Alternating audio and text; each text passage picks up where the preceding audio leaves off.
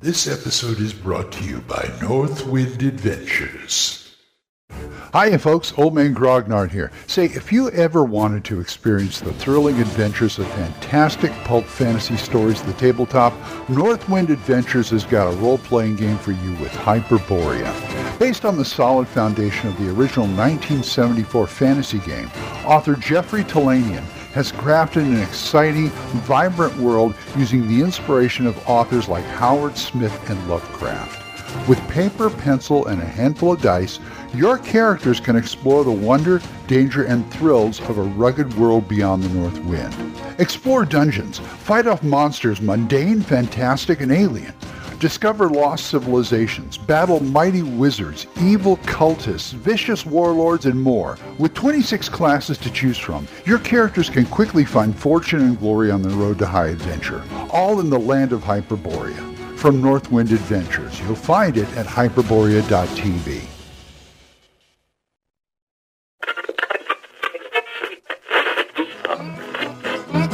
Abandon all hope, listeners.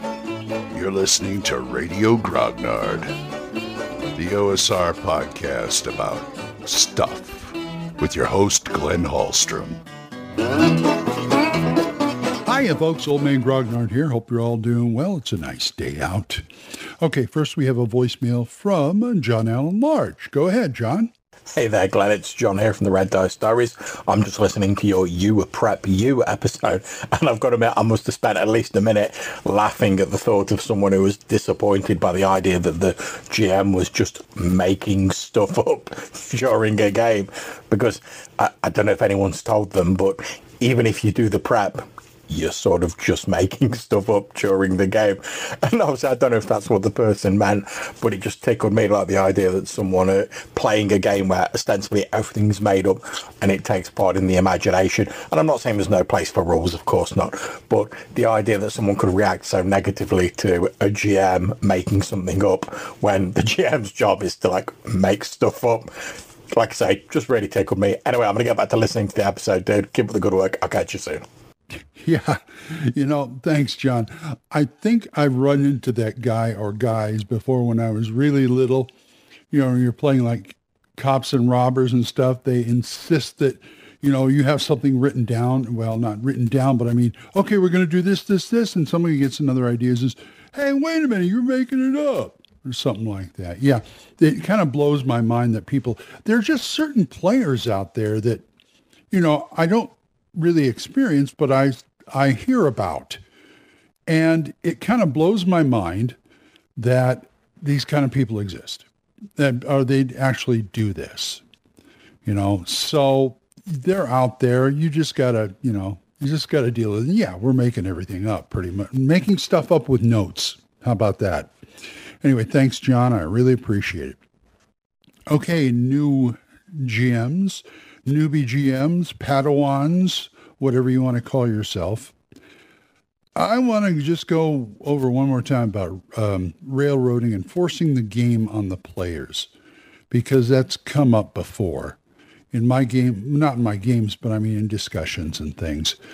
Um, it, it's a hard thing to, sometimes it's a hard thing to not do because be, because you've got a, you know, you've got something in your mind and it's really neat and I want to see it happen.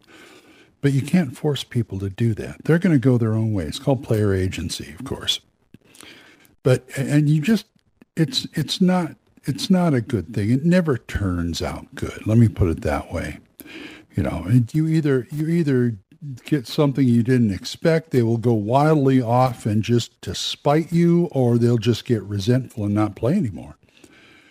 Uh, it's it's just a a word of warning. I mean, it's a hard thing to learn sometimes. I understand that. You get in love with your stuff, your what you wrote or what you come up with. I had, I mean, uh, nowadays it's like, okay, everything's expendable, so we'll just do what the players do or what the players want to do and just react accordingly. That's the way you got to do it. But there was a, you know, like, oh, about a few months ago, I ran, or rather a year ago, I ran a Hyperborea campaign where they ran into an old man fighting a uh, baccarat? No, um, a great big monster, a great big flying monster. Okay. Can't think of the name right now. Now, and they had a great scene. You know, people they they stumbled upon him and had a great scene fi- fighting it. You know, and saving the old man. Okay, fine. I run it again for my other group, and immediately the mage puts a sleep spell on it, a sleep spell, and I don't know if it had a save or not, but it fell asleep. You know, and and while this was happening, I could feel myself trying to bite my tongue and stiffen my jaw. And it's like, that could have been a really neat fight. It was a manticore. There we go, a manticore. And it could have been a really neat fight, but it didn't happen, you know. And then I finally had to, you know, basically mentally slap myself and say, Glenn, put it away. Try next time you run with somebody else. And that's what you got to do. Remember, you don't throw anything away. That's the one, that's the upside of not doing it. This stuff is, you have it, you know, you've written it. So you can use it anywhere at any time. So keep it. Don't worry about it. As long as they're having fun and you're having fun, that's the whole point. Anyway, so much for my lecture. I got to go start my day. So if you guys want to talk to me about this or anything else, oldmangrognard at gmail.com or drop a voicemail on Anchor. We are monetized, so as little as 99 cents a month, you too can help support this program, and I would thank you. There's a single donation option on my Ko-fi page, ko-fi.com slash oldmangrognard, or my PayPal tip jar, paypal.me slash oldmangrognard. Let me thank these people who do give to me monthly. Jonathan, Oliver, Gilbert, Juan Carlos, Daniel, Dan, Benjamin, Jason, Juan, sorry, Juan Allen, John Allen, Aaron, Michael, Randy, and Joe. Thank you guys. I appreciate it. If you want to hear some good podcasts, there's Dan Gregg's The Yung, Y-U-N-G, Yung Grognard podcast.